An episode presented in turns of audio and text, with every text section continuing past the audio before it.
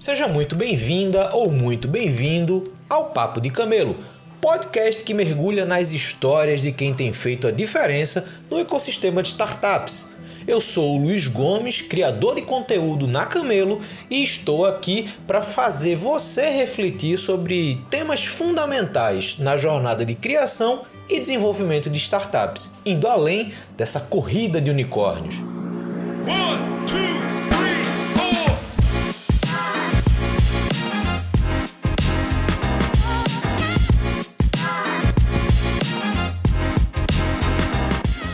Estamos começando mais um Papo de Camelo. Hoje eu vou conversar com o Túlio Iannini, é, que é fundador da U4C, uma empresa voltada ao mercado financeiro, que a gente vai conhecer um pouquinho mais as soluções, a experiência e a história desse cara que eu acompanhei aqui no LinkedIn, fui apresentado recentemente e acredito que possa ter muita coisa bacana para inspirar e para motivar a turma que faz parte aí do ecossistema de startups. Então, primeiro, Túlio, obrigado por ter aceito o convite para conversar comigo, passando a bola para você, como eu faço com todo mundo. Quem é você? Como é que você chegou até aqui? Legal, legal, cara. É um prazer participar do programa, tá? É, eu sou um entusiasta dessa área de meio de pagamentos, então também é um prazer falar sobre o assunto. É, eu acredito que falar sobre esse assunto é compartilhar com o público o que está acontecendo no mundo, né, em relação a essa transformação toda do sistema financeiro, que uns sentem e outros não, né? Uns apenas passam a usar o Pix e outros ainda é, pesquisam mais como vai utilizar a tecnologia e tudo mais. Então, assim, eu, tô, eu sou muito é, feliz por ter entrado nessa área é, e até porque ela mexe muito com a vida de todo mundo, né, de todo cidadão. A gente vê é, que as pessoas melhoraram, inclusive, a qualidade de vida quando elas foram inseridas, foram, foram inseridas no sistema financeiro.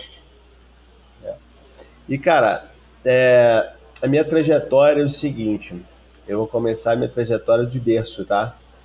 É, então, a minha família é uma família de empreendedores.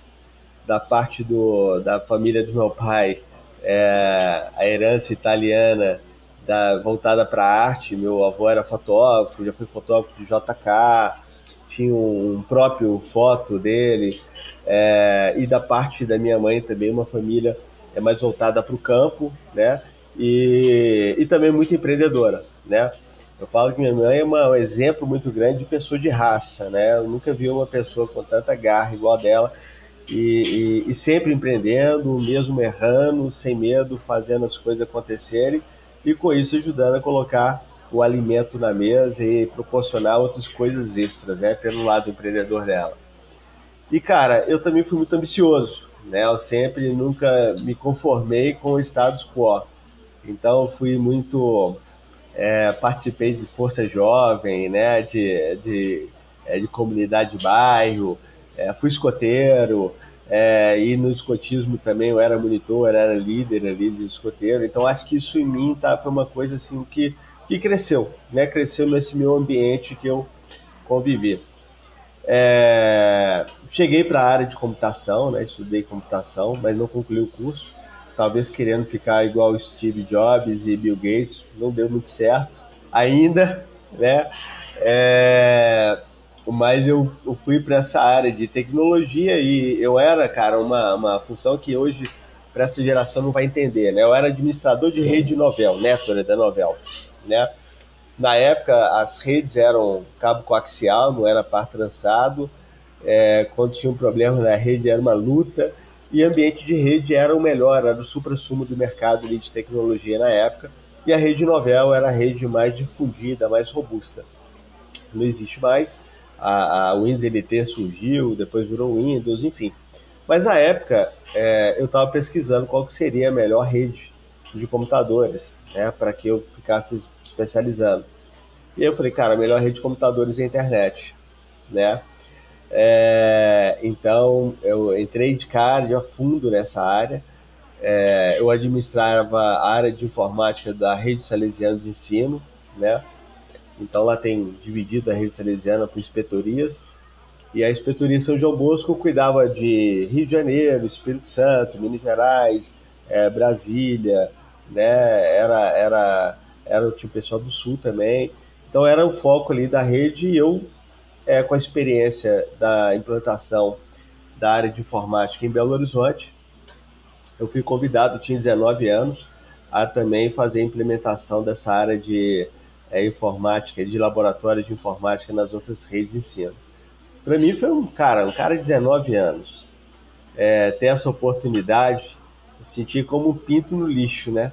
Aquele tanto de computador novinho saindo da caixa com mouse, é, para os alunos evitarem de roubar aquelas bolinhas do mouse, que não é das gerações, o mouse tinha uma bolinha dentro, a galera roubava a bolinha, colocava lá dentro, ficava colando ali o lugar do mouse.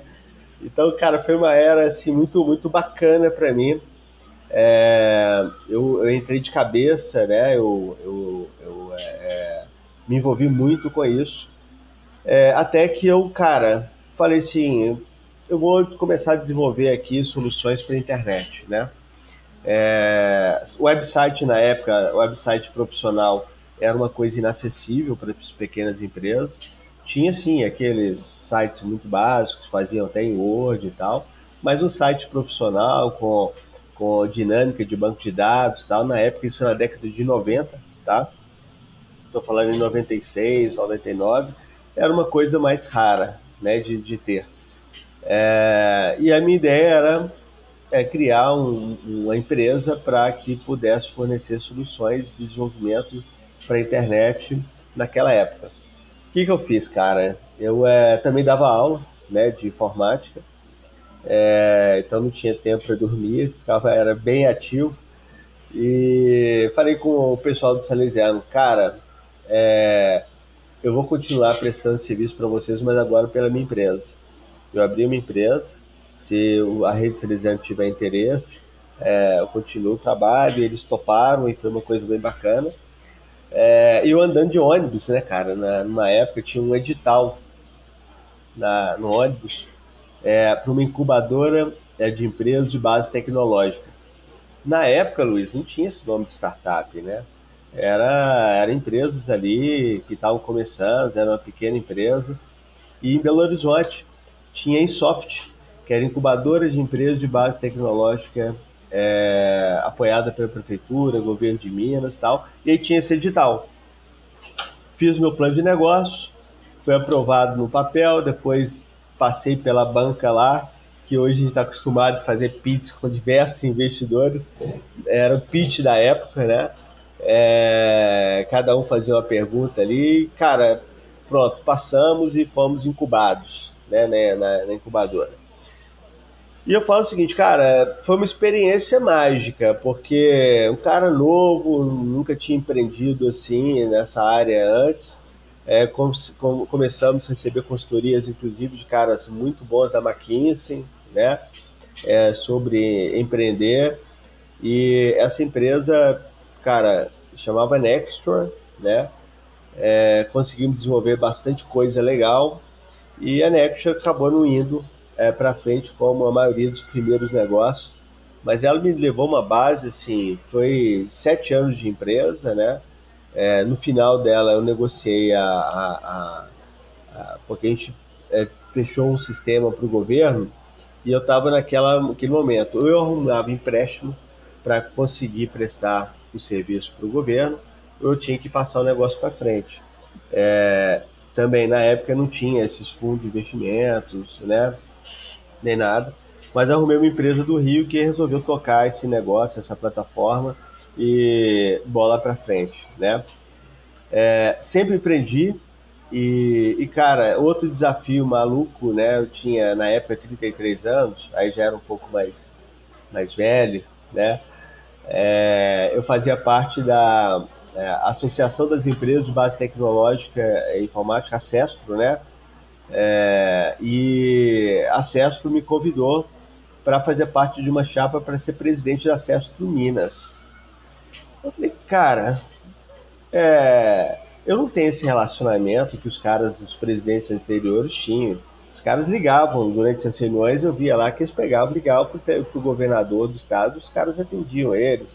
Ligava para o fulano, atendia, ligava, falei, não tem relação nenhuma disso, né? Mas por outro lado, eu falei assim, cara, se eles estão me convidando a assumir essa posição, eu não posso ser covarde e não aceitar. Mas eu falei assim, galera, ó, eu não tenho a relação suas, é, eu preciso de apoio para que eu possa ter e conduzir bem a entidade, né? E foi um período muito bom, uma experiência muito boa, uma jornada que tem um misto de tecnologia, é, empreendedorismo e político, né? É, você tem que lidar com vários órgãos ali do governo. Depois eu fui vice-presidente também da CESPRO Nacional e fizemos um movimento na época muito bom de criar uma união de todas as entidades que representam o setor de tecnologia da informação em uma só, e criamos ali a, a, a Federação Nacional das Empresas de Tecnologia da Informação. Isso, cara, me deu, foi me dando uma base é, muito legal para eu me tornar quem eu, hoje eu me tornei em relação à, à maturidade empreendedora, né? É, nesse meio tempo aí, depois antes de ir o Fossi, né, tal, é, eu tive um experimento em algumas áreas diferentes de tecnologia a primeira delas, é, eu assumia, porque eu formei também comunicação, tá, Luiz?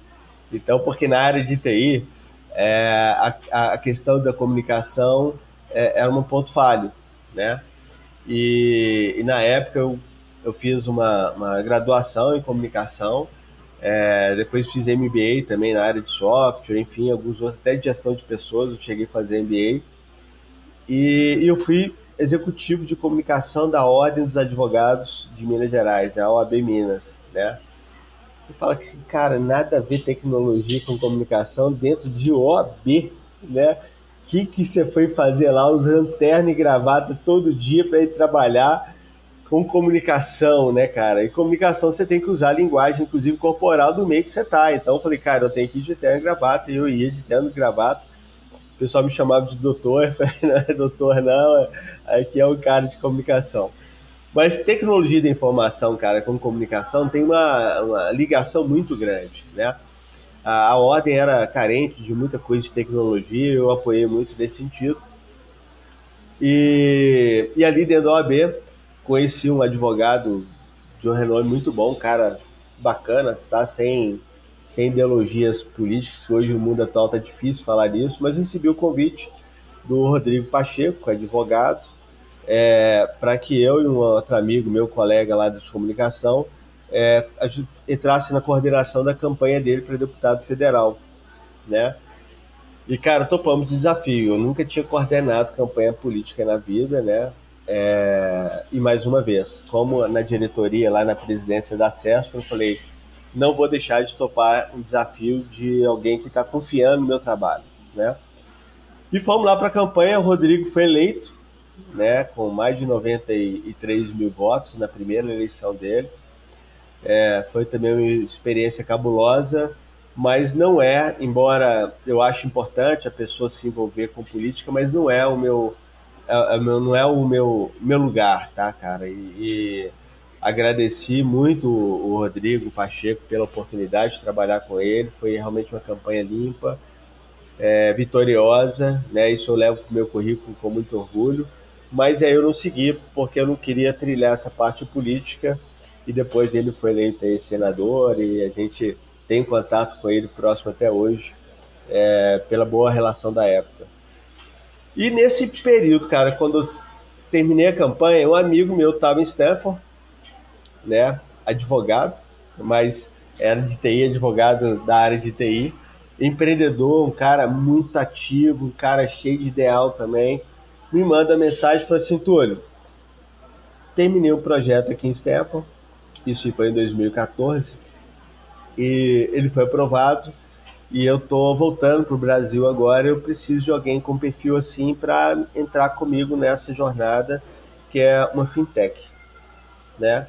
é, era um, uma conta digital para microempreendedor individual, que era uma figura nova na época também. O MEI, na época, tinha acabado de ser criado, né? E o MEI tinha alguns problemas para serem resolvidos para ele. Cara, eu peguei ali o e-mail dele, ele estava pedindo indicação de alguém, em 10 minutos consegui a pessoa. A pessoa foi eu. Falei, cara, resolvido, topo a parada, tô dentro com você nessa parada. Ele desembarcou em dezembro daquele ano, cara, e a gente já começou a. a, a, a chamava Conta Mob, a gente já começou a desenhar Conta Mob, ele já tinha vindo ali com apoio da Visa na época, com os dois investidores ali bem entusiastas da, da, operação. E nós tínhamos a primeira loucura, foi em um mês a gente já começar a emitir cartões Visa, bandeirado, a empresa não tinha nem CNPJ. Cara, e eu falei, loucura, nunca vi isso na minha vida, e o negócio começou a funcionar. Na época não tinha API, tá? Para quem não é da área de tecnologia pode entender muito pouco disso, mas é, era uma limitação muito grande de tecnologia antes das APIs, né? Não tinha serviços de base, não tinha nada disso. O Banco Neon se chamava Controle na época, é, depois se tornou de Neon, não tinha Digimais, não tinha Banco Renner, a gente inclusive ajudou esses caras todos a, a, a uma certa reestruturação na época. E a Conta Mob foi uma puta universidade, cara. É, é, eu falo o seguinte: não teve, para quem participou de Conta Mob, não teve escola melhor do que Fintech que Conta Mob. Em 2016, é, o Banco Central criou um grupo pelo LIFT, laboratório né, ali de, é, financeiro, é, já uma discussão para criar o Fast Payments, isso em 2016, que eram os pagamentos instantâneos. Então, tinham vários projetos ligados à blockchain e para definir como seriam os pagamentos instantâneos, que hoje é o Pix, né? É, então essa história começou lá em 2016 e eu participei desse primeiro grupo de conversas sobre o, o, banco, cara, muito legal. O Banco Inter, né? Era intermédio. É, e eu faço parte do grupo até hoje. E quando foi transformar o intermédio Inter, é, eu fiz parte ali do grupo que eles estavam fazendo pesquisa e chamando várias pessoas de, de inovação aqui de Belo Horizonte para ajudar a criar a ideia do Inter, né? E, então, assim, foi uma época muito mágica. Eu tive a oportunidade ali de ter mentorias e estudos pela própria Stanford, pela Singularity University, é, pela Endeavor, fizemos parte do programa da Endeavor, que é uma rede fabulosa, né, cabulosa também de contato, de network, de troca de experiência, cara que é, teve um livro lá, cara, que eu li, que é o lado difícil das situações difíceis, né? Que não tem nada de romantismo na, na vida de um executivo ou de um empreendedor, principalmente de fintech, né? E, então, assim, cara, foi uma verdadeira universidade. A Contamob, inclusive, ela foi uma das primeiras é, empresas da área financeira que conseguiram fazer integração com os Correios para permitir saque e depósito no Brasil inteiro. Nós fizemos isso em seis meses. Na época tinha um Banco do Povo que rodava de forma menos eficiente, mas muito menos eficiente é, do que a Conta Mob. E a Conta Mob se empolgou por essa área de Correios, né? É, começou a desenvolver projetos para até para o Correio Mundial. Foi onde desfocou um pouco o negócio e teve várias oportunidades à mesa de compra, mas os investidores na época resolveram pivotar a conta móvel, né? Beleza. É, e aí, Túlio? Próximo desafio, né? É, eu tinha convite para é, ser diretor de produtos e estar à frente até de algumas empresas ligadas a bancos na época, mas eu recusei todos e falei, cara, vou empreender, né? uma experiência que eu tive de conta mob, não ia deixar isso nunca de lado para para se tornar um não diminuindo, tá? Mas para se tornar um diretor, porque eu queria colocar minhas ideias em prática, eu queria colocar o que eu aprendi lá e as oportunidades que eu estava vendo de lá.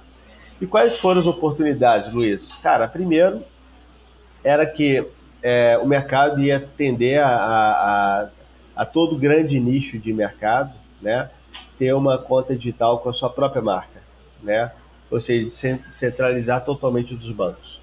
Então, uma cooperativa é, pode ter seu banco próprio, uma escola pode ter seu banco próprio, é, uma grande rede imobiliária pode ter seu grande é, banco próprio. Mas, cara, eles não são especializados nesse assunto, né? Eles não sabem como fazer esse assunto, não sabem desenvolver tecnologia, que é uma dor muito grande. E eu sabia como desenvolver. Então nós criamos uma plataforma é, para desenvolver bancos digitais white label com baixo investimento e com tudo que precisava, né? É, para fazer a validação da ideia, Luiz, eu falei assim, eu tenho que procurar um mercado muito crítico, entendeu? E fazer uma pesquisa nesse mercado muito crítico. Se esse mercado muito crítico ele entender que faz sentido, cara, vou em frente. Qual foi o mercado? OAB. Cara, conheço tudo da OAB. Advogado, ele é mais crítico, né? É... E fomos para pesquisa na OAB. Cara, pesquisa deu assim total sinergia, tanto que o presidente da Caixa de Assistência dos Advogados de Minas Gerais, cara visionário, Sérgio Murilo, falou assim: Cara, eu vi a pesquisa e eu quero implantar na OAB. Já quero assinar o contrato com vocês. Isso foi no mês de junho de 2018. Mais uma vez, não tínhamos nem CNPJ, nem nome da empresa ainda nós tínhamos, só a ideia, vendemos para os caras a ideia. É, registramos dia 20 de julho de 2018 CNPJ da empresa e assinamos o contrato com a AB em agosto para entrega do produto em fevereiro do próximo ano. Cara, foi loucura, loucura, loucura. Só tinha eu e os meus outros dois sócios fundadores e falamos, agora vamos para a missão, né? Vamos para a missão. E a OAB acabou sendo o nosso primeiro investidor, porque ela pagou o setup, e na época foi o setup, porque na época as coisas eram também mais caras é, pagou um setup que fez com que a gente contratasse as empresas para desenvolver o nosso primeiro modelo de aplicativo e tal, tudo mais. E cara, como a OAB, é, como primeiro cliente nosso, cara, fantástico isso para começar, né? E na época que eu estava na OAB, Luiz, é, eu encabecei uma pesquisa e a OAB, é, primeiro assim, a sociedade achava que a pergunta era é, é, quais entidades no país é, que você mais confia, né? É, que você mais acredita que tem um serviço importante para a sociedade.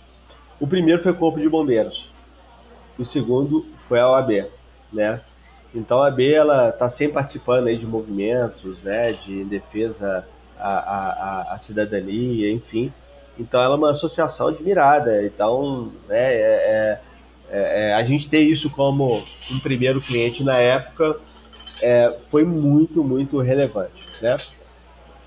Aconteceu por questões políticas o AB, fizeram a inauguração do, do, do banco digital lá da OAB em dezembro daquele ano, para o lançamento realmente efetivo em fevereiro. Tinha eleição em dezembro, é, mudou a presidência da OAB e aí por questões políticas não seguiu o projeto, né? E falando, cara, que que loucura, né? Enfim, Luiz, aí começa a trajetória nossa de buscar outros clientes, a gente estava muito seguro do que a gente estava fazendo, é, deixamos o momento certo para retomar ou não ali com a, com a AB, e as loucuras não, não acabaram por ali, né? É, nós é, recebemos um convite por um projeto que nós desenhamos para ser emissor de cartão pré-pago bandeirado, né? É, e fomos para uma reunião, né, com a Orbital em São Paulo, isso em 2019. Esse modelo era um modelo muito raro no país, né? Quem emitia é, cartões eram somente os, as IFs, né, os bancos. E, cara, a gente estava sem investidor, sem grana e fomos para a mesa com um monte de diretores dos caras e eles falaram, cara, a gente aprovou vocês para vocês emitirem cartões com BIM sponsor da U4C. Nós chamava na época U4Crypto, tá, Luiz? É... Só que tem um preço. O preço é esse aqui, tá? Eu, tô, eu não lembro direito, mas o valor era próximo. Tipo assim, o custo era 800 mil reais, né? Falei, cara, maravilha. muito boa. Nós não podemos ser, mas nós não temos um centavo caixa, né? Tava eu e meu sócio na mesa e tal, um olhou pro outro, falou, ah, cara, meio desanimador esse preço aqui e tal, pedi licença da mesa do pessoal, fomos pro corredor. Aí lá no corredor, não sei de onde eu tirei isso, cara. Cheguei pro meu sócio, Tito, né? E o outro tava em Belo Horizonte, isso foi em São Paulo. É... Falei, cara, tô lembrando que uma passagem bíblica que Jesus caminhou sobre as águas quando estava com fé. E não, não lembro o nome do personagem, tá? Que ele falou assim, cara, é homem de fé, né? Tenha fé e caminhe sobre a água. E quando ele começou a caminhar com fé, e quando ele perdeu a fé, ele, ele afundou. Aí eu cheguei pro Tito e falei assim, cara, usando essa metáfora, você acredita que nós vamos conseguir investidor vamos conseguir pagar essa conta? Ele olhou para mim e falou: Acredito. Então vou entrar lá, vou assinar aquele contrato. Aí entramos na sala, assinamos um contrato. A primeira parcela a gente ia pagar em 30 dias 50 prata, né? A gente sem dinheiro caixa. Voltamos para Belo Horizonte, no aeroporto, um pouco anestesiado. Ligamos para outro sócio nosso, o Roberto. Roberto, tem uma notícia top e uma notícia que é um desafio, né? Qual você quer primeiro? É, cara, qualquer uma das duas. Então vamos lá. Vamos começar a emitir cartão Mastercard agora, tal, oh, oh, oh, beleza, comemoramos. Agora qual que é o desafio? Nós temos uma fatura de 50 mil pagar mês que vem, no total de 800. Como fazer quando chegar aí que nós vamos ver como nós vamos fazer. Cara, e aí conseguimos um primeiro investidor em, em junho que bancou essa fatura, depois substituímos três meses depois esse investidor por outro. É, e em 2019 a gente construiu o MVP nosso, em 2020 terminamos ali o nosso piloto e já entramos como participante de Pix em 2020 no lançamento dele. É, e aí 2021 foi o primeiro ano que a gente começou a tracionar a plataforma mesmo. 2022 quando a gente já estava achando que a gente ia estabilizar, que agora a gente ia voar, recebemos autorização do Banco Central de instituição de pagamento e também para operar com ITP, né? Que é a, a cereja do bolo do Pix. E aí, de novo, né, cara, reestruturar toda a empresa, Banco Central, é outra vibe, é auditoria interna, externa, parará, a equipe tinha é, 22 pessoas, pulou para 65 e mais uma vez sem grana no caixa. sem grana no caixa. Fomos lá, tomamos um empréstimo no nosso nome, CPF. E, enfim, cara, conseguimos chegar no momento muito importante da Eufocia. É, hoje a, a, a, companhia ela, ela é participante direto do Pix, estamos no ITP, a estrutura é 100% nossa de tecnologia. É, ontem tivemos aqui em Belo Horizonte a comemoração de final de ano do time. É, é um orgulho muito grande, cara. É, é um dos colaboradores chegou para mim e falou assim: Túlio, como é para vocês é, empreender e sabendo que tem 50 famílias é, sustentadas pela empresa? Então, cara, é, é muito, é muito bonito isso, entendeu? É muito bonito isso. É, a gente tem uma responsabilidade muito grande com as pessoas, Luiz, muito, muito grande. Então, durante esse período de Forci, nós vimos pessoas casando, né, é, apostando no futuro da empresa, pessoas reformando apartamento, pessoas comprando imóvel próprio, noivando, né, é, tendo filhos, né, é, trazendo filho para conhecer a sede da empresa, com orgulho de mostrar onde trabalha, né? Então, para a gente, isso é uma coisa assim, muito, muito, muito grande mesmo. Que eu falo que a gente constrói tecnologia, mas tecnologia para pessoas, né? É, hoje a fase da empresa é uma fase que eu acredito que 2024 será um mega ano nosso.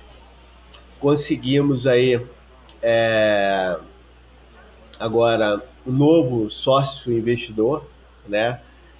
É, como a gente vai divulgar oficialmente o nome em fevereiro, né?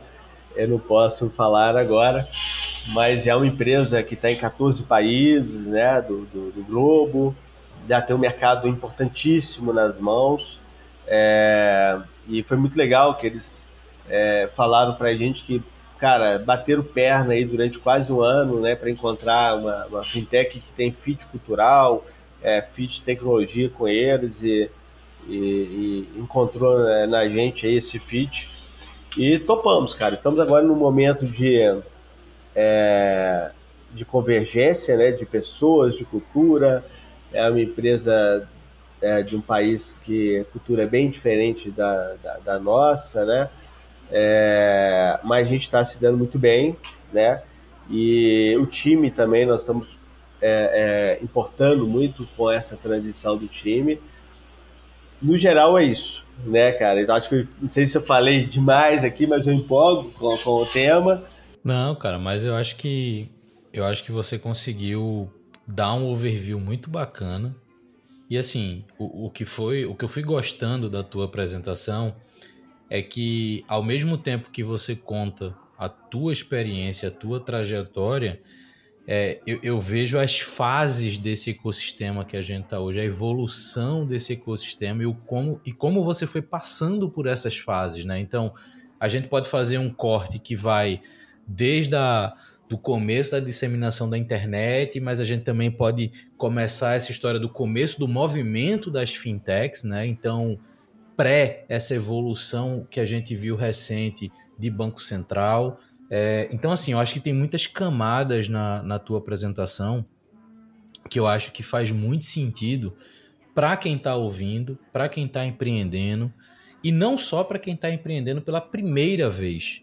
Né? Eu acho que você, você traz um compilado de, de experiências e de conhecimento que dificilmente hoje a gente vê é, em empreendedoras ou empreendedores que estão tendo a primeira oportunidade ou a primeira, é, de fato, experiência à frente de um negócio, que é você juntar o conhecimento técnico, que é o que você traz de histórico, o conhecimento de gestão, que você vem desenvolvendo ao longo dos anos, desde a, de assumir um papel como presidente da SESP, porque querendo ou não é um papel de gestão, mas lidar com comunicação, lidar com a construção de novos negócios, então tem um viés de, de gestão muito forte.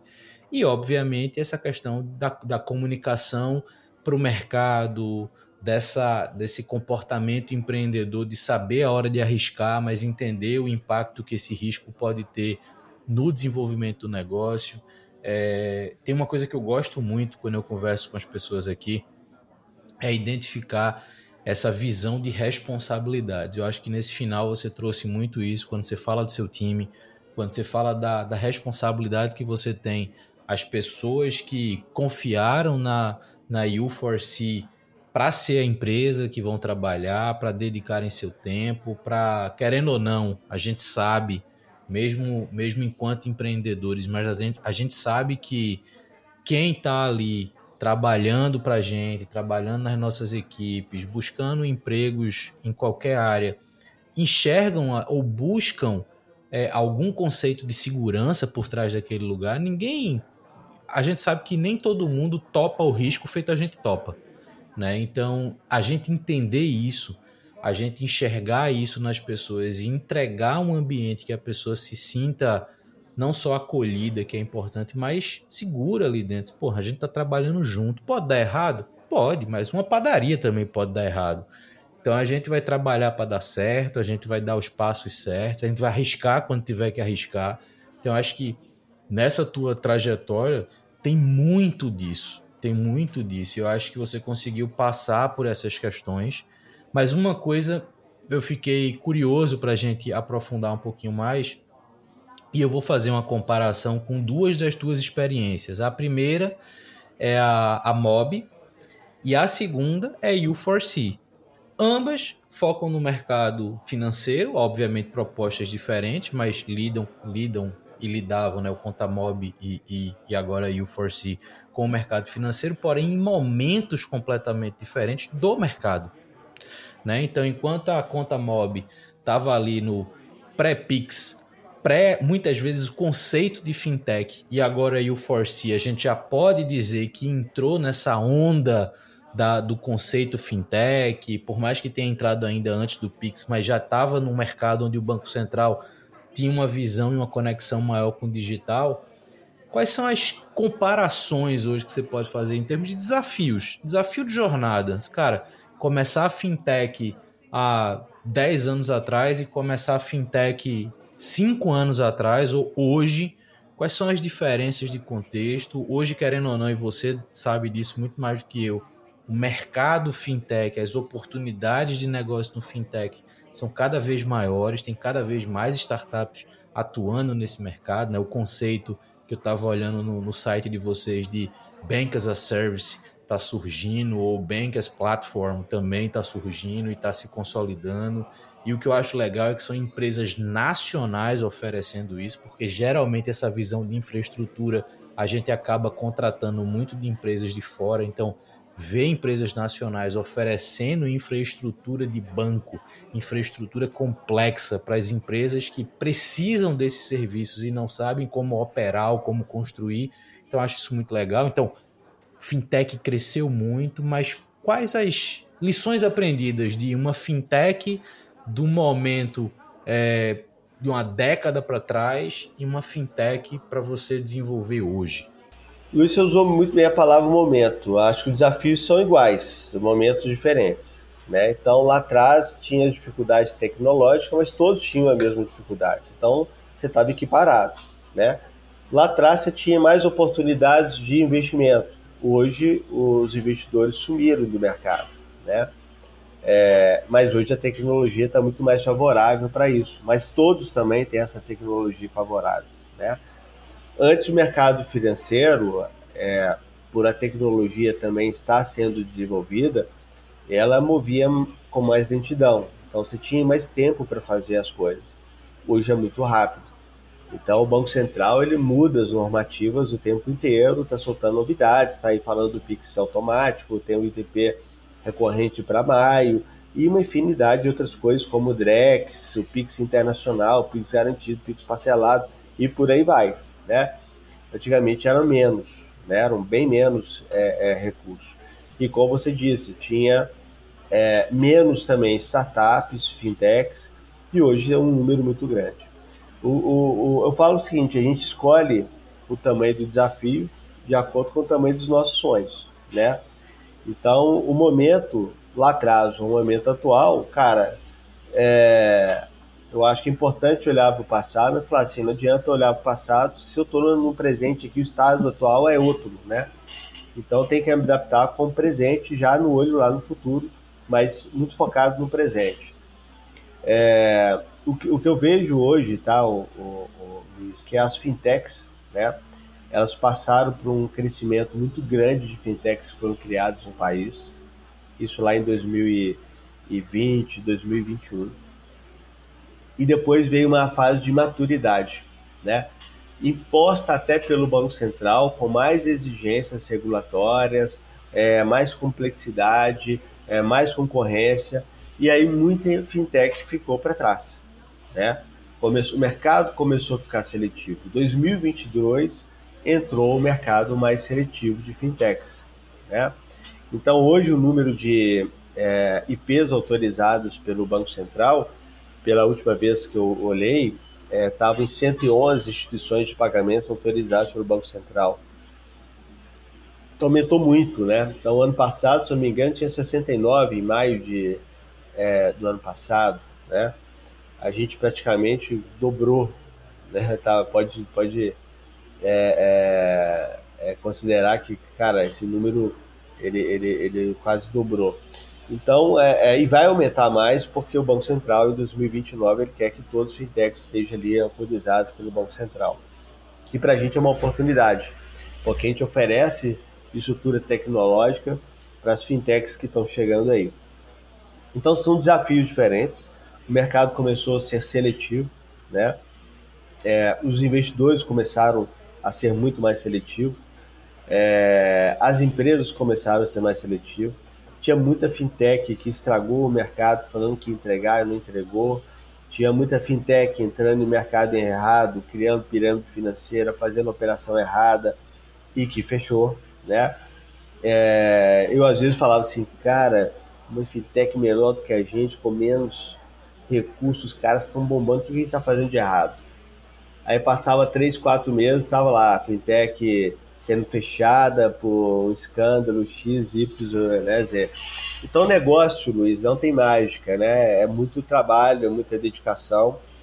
É, internamente, eu tenho uma frase, duas frases com meu sócio, né? Uma palavra que, desculpa até a palavra, mas eu vou falar assim mesmo, porque está introjetado na gente, que eu falei, cara, a gente não pode ser cuzão.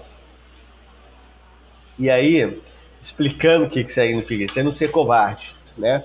Seja um problema, seja uma questão que tem que resolver, cara, fiz merda, fiz coisa errada. Cara, não vamos ser covardes. Vamos lá falar, cara, errei, tô consumindo aqui o erro, vou consertar isso aí que eu fiz e tal, beleza, né? É, ou então tem um desafio muito foda para falar assim, cara, eu não vou me acovardar é, e vou fazer e vou vencer aquele desafio. E outra coisa é o seguinte, não existe nada fácil. Tudo que vem fácil é desconfia. Né? Vamos investigar mais sobre aquilo, porque tudo fala assim, cara, tá fácil, não, então tá errado. Né? Vamos, vamos investigar direito, porque não é busca do difícil, tá, Luiz? É porque realmente não existe coisas muito fáceis. Mágica para ganhar dinheiro, mágica para criar um sistema. A gente já ouviu muita empresa falando, cara, é, eu criei uma fintech aqui com uma estrutura dessas usa aqui com dois, três programadores em seis meses. Ah, então tá, cara. É, não vou é, é, é discutir sua habilidade. Você está falando quem sou eu para duvidar. Passa seis meses depois, cara desistiu do mercado, perdeu dinheiro, não deu certo tal, né? Então, assim, não existe caminho mágico, né? Então, se você ser uma instituição de pagamento autorizada do Banco Central, existe muita responsabilidade. Se ser um participante direto do Pix também exige muita responsabilidade. E eu falo que tem mais 20 anos ainda, Luiz, de muita transformação do sistema financeiro global, né? É, as pessoas nem imaginam o que está por vir, né? Então, esse desafio, né, respondendo, ajudando a finalizar para responder a sua pergunta, é, lá atrás tinha uma limitação de alcance, hoje essa limitação praticamente não existe, ela é, é inimaginável por enquanto, né? É, e mas exige também mais qualificação, mais qualificação. É, se você a empresa quer criar uma fintech, é, pensa bem o caminho de criar, tá? Porque pode ser que levar um, um, um, desenvolvimento de uma plataforma, uma estrutura que vai levar aí um ano, um ano e oito meses para desenvolver, o mercado já mudou totalmente, né? Não é que não pode desenvolver uma fintech, mas faz um caminho step by step, vai utilizando estruturas que já estão prontas no mercado para você começar e aprender. Em paralelo, é, pode até desenvolver estrutura própria, né? Mas em paralelo, até para aprender e também para não perder as oportunidades que estão aí no mercado, né? E até analisar né, se vai fazer sentido ou não, né? Tem uma coisa que você falou que eu acho que reflete muito, até um, eu ia fazer essa pergunta, mas eu acho que você já falou muito bem sobre esse ponto, que eu costumo olhar a, a relação tempo de mercado e tamanho das equipes das startups. Por quê? Porque eu acho que isso reflete muito a forma que as lideranças aplicam uh, os seus recursos. E eu percebi que a U4C já vai aí entrar para o sexto ano, né, considerando a fundação 2018, está ali com 50 colaboradores. E a gente olha muitas vezes outras empresas, outras startups, com uma visão muito menos sólida e tangível, feito essa que você apresentou, que com dois, três anos de operação, capta investimento, bota 300 pessoas na equipe. Cria uma estrutura super inflada, um custo de operação muito caro, um time que um time fundador que não tem maturidade para gerir uma quantidade de pessoas dessa muito grande. É, e eu percebo que vocês, e aí de novo, está muito na tua fala, está muito na forma que você apresenta a tua visão, tanto interna quanto de mercado, de ser uma visão mais racional. E isso é uma coisa que eu costumo defender muito, eu costumo levantar muito essa bandeira de ser inovador, ser escalável, nada disso contrapõe o fato de você ter uma visão racional do seu negócio. Né? Eu acho que isso é, é, muito reflexo da tua fala, né? então essa visão de entrar na, na, no mercado pensando nesse passo a passo, pensando em, em pequenas adaptações até de fato você firmar o negócio ali. E isso me gerou também uma outra curiosidade que eu acho que vale a pena tanto eu quanto as pessoas que estão ouvindo conhecer, que é quem é o público hoje alvo da U4C, quem é o cliente da U4C. É, eu percebi aqui no site de vocês que tem quatro grandes áreas que vocês atuam, né? O banco como plataforma, software como serviço, banco como serviço e a questão do ITP, né? Que é vinculado a, a essas transações instantâneas com Pix, mas hoje quem é o cliente da U4C? É, enfim, com qual, qual a entrega de valor hoje que vocês estão colocando no mercado. acho que também é legal para a galera conhecer mais do que vocês estão fazendo. Bacana. Cara, nós temos dois principais pilares de produtos, que o primeiro é de é, é banco digital white label, tá? É, e outro é a plataforma completa de soluções Pix.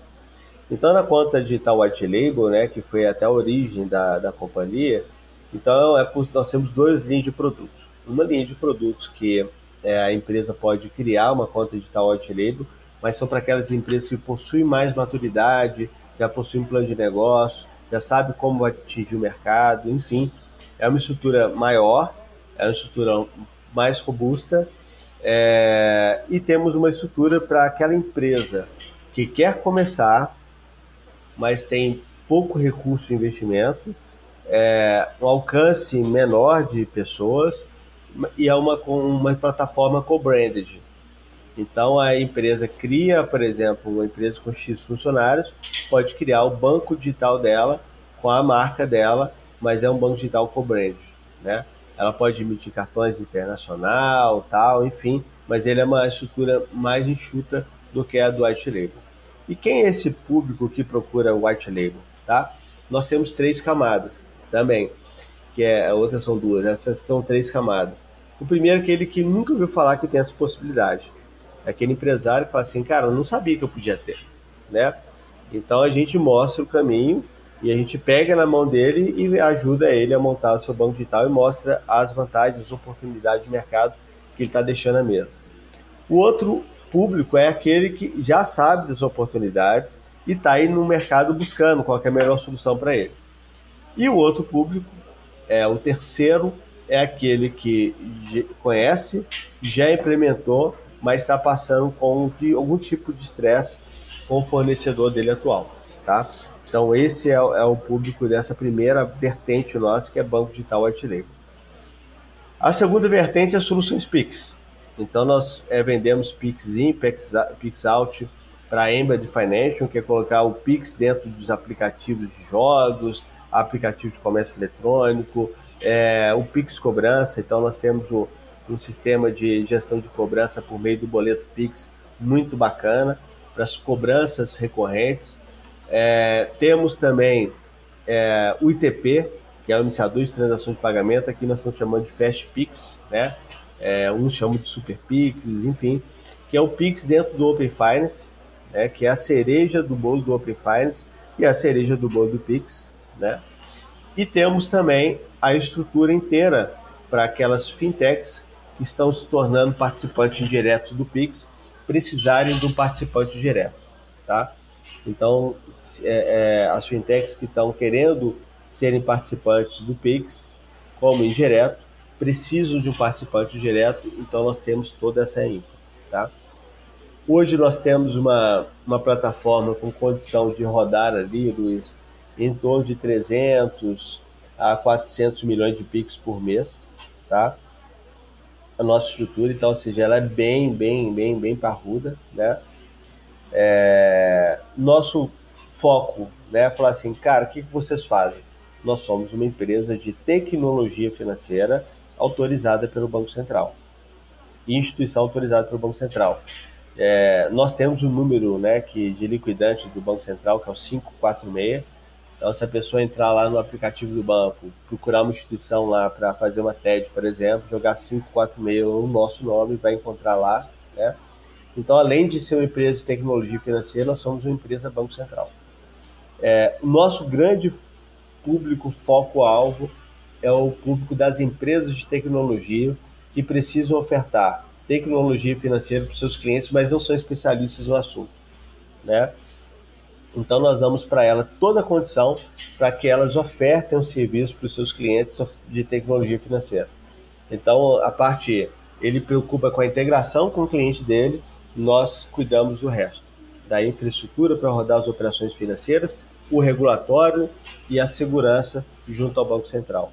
Né? Então, em resumo, é, é, é essa pegada. Então, muita empresa, muito parceiro nosso, é, da onde originam os clientes, são empresas de software que encontram na gente a solução ideal para eles ofertarem para os seus clientes. Cara, muito legal. Tem um ponto que você falou que é um dos perfis de clientes que buscam vocês são empresas que já adotaram alguma, algum outro fornecedor e tem algum tipo de estresse e acabam procurando vocês como um, uma segunda alternativa para desenvolver as soluções. Para a gente finalizar, cara, eu queria que você contasse que tipo de cuidado essa galera que identifica essa necessidade, identifica essa oportunidade de ter a sua própria plataforma de serviço financeiro, que tipo de cuidado essa galera deve ter é, na hora de escolher um fornecedor? Na hora de escolher, por exemplo, um fornecedor como a U4C, quais cuidados essa galera precisa tomar para não cair né, em fornecedores que acabam virando dor de cabeça? Tá. É, cara, infelizmente isso acontece com todas as áreas, né? É, todas as áreas tem aquele profissional que fala que sabe fazer e depois não entrega, né? Quem trabalha, eu tô falando isso porque obra, por exemplo, você vai lá um cara fazer o serviço e fala, pô, mas esse cara fez o serviço todo errado. Aí ele vai lá fazer faz mais errado ainda, né? Então toda a área tem que ter esse cuidado. Né? É, é, e a área de software é uma área assim que é recorrente também, Luiz, é, esse tipo de reclamação. Pô, contratei uma empresa ali, não entregou, atrasou o prazo de entrega, né? Enfim, acontece uma série de coisas. A primeira coisa, Luiz, que eu vejo é o seguinte: é muito melhor é, você ter a responsabilidade consigo do que você terceirizar a responsabilidade. Então, a primeira coisa que o empreendedor, quando ele for contratar uma empresa para esse tipo de solução, ele saber bem o que ele quer, entender bem o que ele quer, o que ele precisa e começa a pesquisar no mercado quais são é, é, os entraves, as burocracias tal, porque às vezes ele entra em discussão para negociar um produto é, que ele não sabe como que funciona, como que o mercado está andando e ele vai acabar por caminhos mais fáceis e caminhos mais baratos e depois ele não vai ter o um produto no final, né? Então quando ele planeja, ele vai falar assim, cara, é, é, eu preciso tantos mil, milhões, sei lá, de reais para investir nisso aqui. Eu tenho essa condição? Não. Ou eu busco um caminho, ou então aborto a minha ideia, né?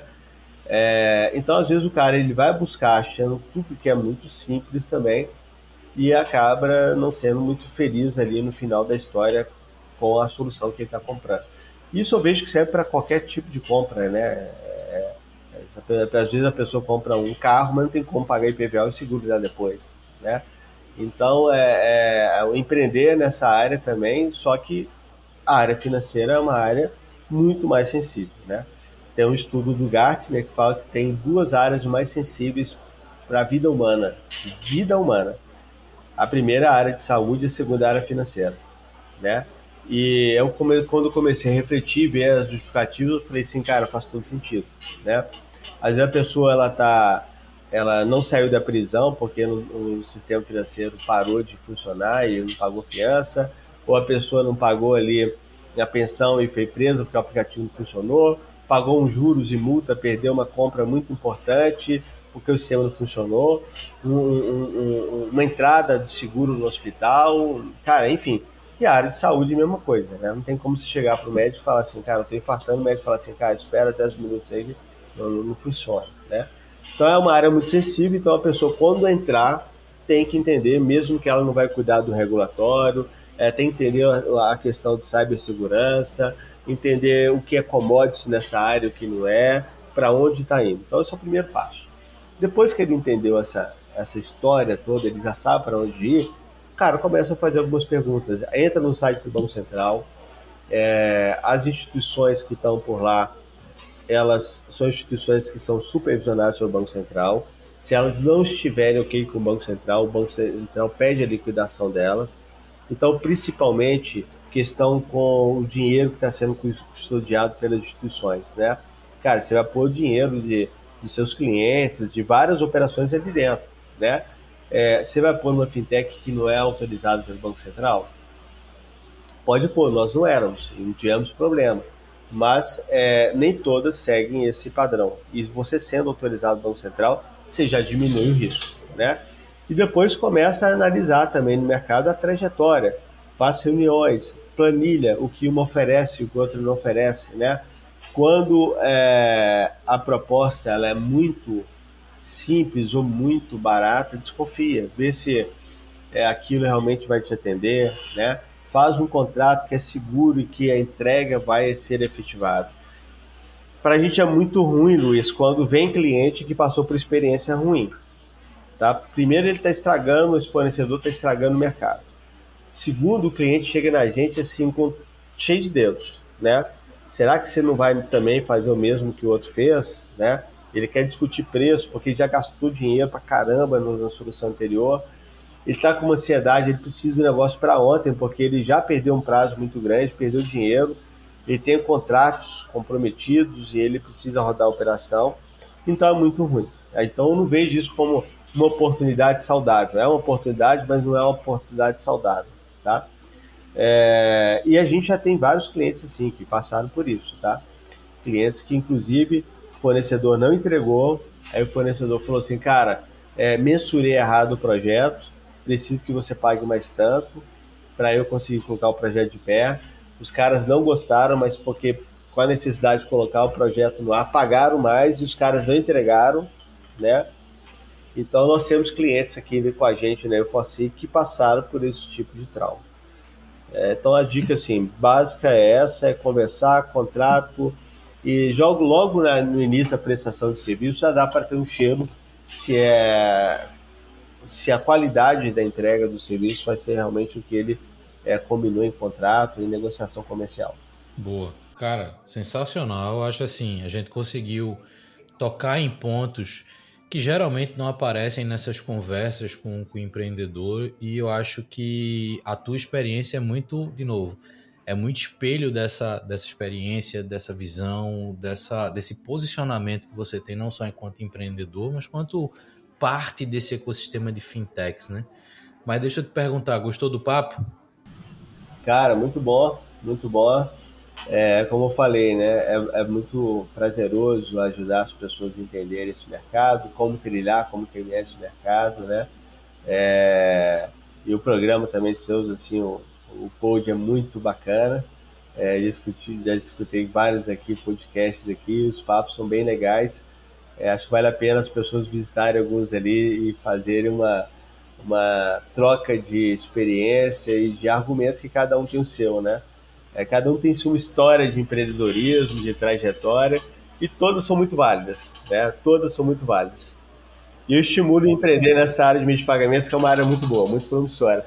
É isso aí, cara. Eu acho que esse é o ponto, é a gente conseguir contar histórias diferentes, mas que dão para quem escuta uma visão mais ampla, geram reflexões. A gente não está aqui para dar resposta ou dar fórmula para ninguém, até porque elas não existem, mas é fazer com que as pessoas tenham mais base para refletir sobre seus contextos, sobre as suas jornadas. E para quem chegou até aqui, Lembrando que na descrição do episódio vai estar tá o LinkedIn do Túlio, vai estar tá o site da U4C para você ter mais informações tanto sobre a trajetória, entrar em contato com ele, marcar conversas, entender um pouquinho mais dessa experiência, conhecer um pouco mais da empresa e a gente se escuta no próximo Papo de Camelo. Valeu!